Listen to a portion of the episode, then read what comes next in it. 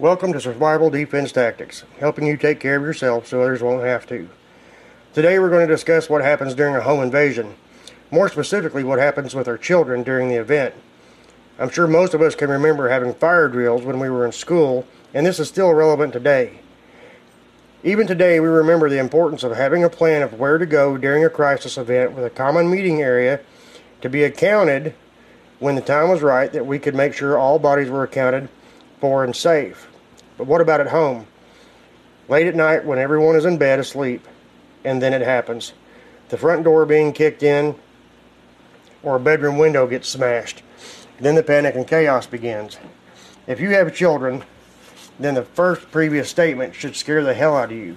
First things first, you need to come up with a trigger word for your children that lets them know that it's time to do what you've been practicing for. For simplicity, the trigger word we're going to use for this exam- example is popsicle. Of course, you can use whatever trigger word you want, but the whole point is to have one that tells your children that danger is near and do what you have taught them to do. Maybe your popsicle triggers their response to get under their bed or to get in their closet or wherever you have taught them to go. I would not use the phrase get down. And the reason why is if an intruder has already gained entry into your home, yelling out popsicle may still alert him to your being awake, but no, does not completely get him into the hostage mode. If you're married and this event occurs, there are some important roles that need to take place. For example, if dad is the armed responder, then mom needs to be the 911 caller and get the police on their way. Sadly, the national average response for first responders to arrive on the scene after 911 call is made is now 13 minutes. 13 minutes is an awful long time to worry about your children and if they are still okay. Having a plan to get to them hunkered down in place until mom and dad can sweep the house, getting to them, and then off to safety is insurance in itself.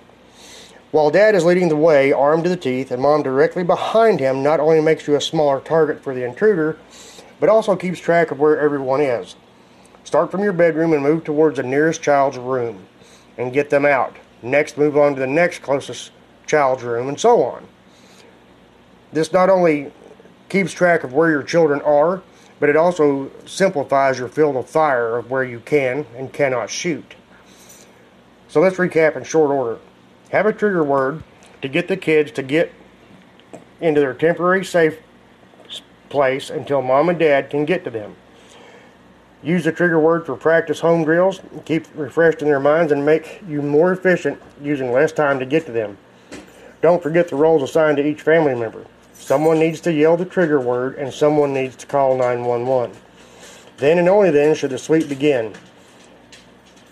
Get to your children in short order and stay together. Prepare, prepare for your safe place to stay in your safe place until the police arrive, whether it's in the home or someplace outside, maybe even a neighbor's house. Consider what weapon you will be clearing the home with. Will it be large enough to knock an intruder on his ass, and will be small enough to maneuver in tight quarters? And lastly, be prepared to get flooded with adrenaline rush like no other. Your senses will be heightened greatly. Your heart will be pounding so hard that you can feel your heartbeat in the side of your neck, and your hands will tremble, and your voice will become shaky. This is all normal in the human body during times of sudden onsets of stress.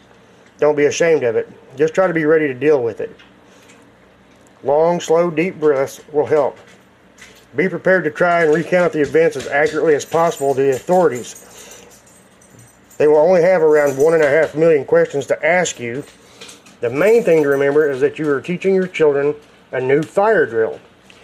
This will empower not only you with peace of mind, but them as well, for it boosts their self esteem if they know deep down they are helping mommy and daddy during an important moment in time. Being mommy and daddy's little troopers will help build on their self worth and responsibility. Stay safe and God bless.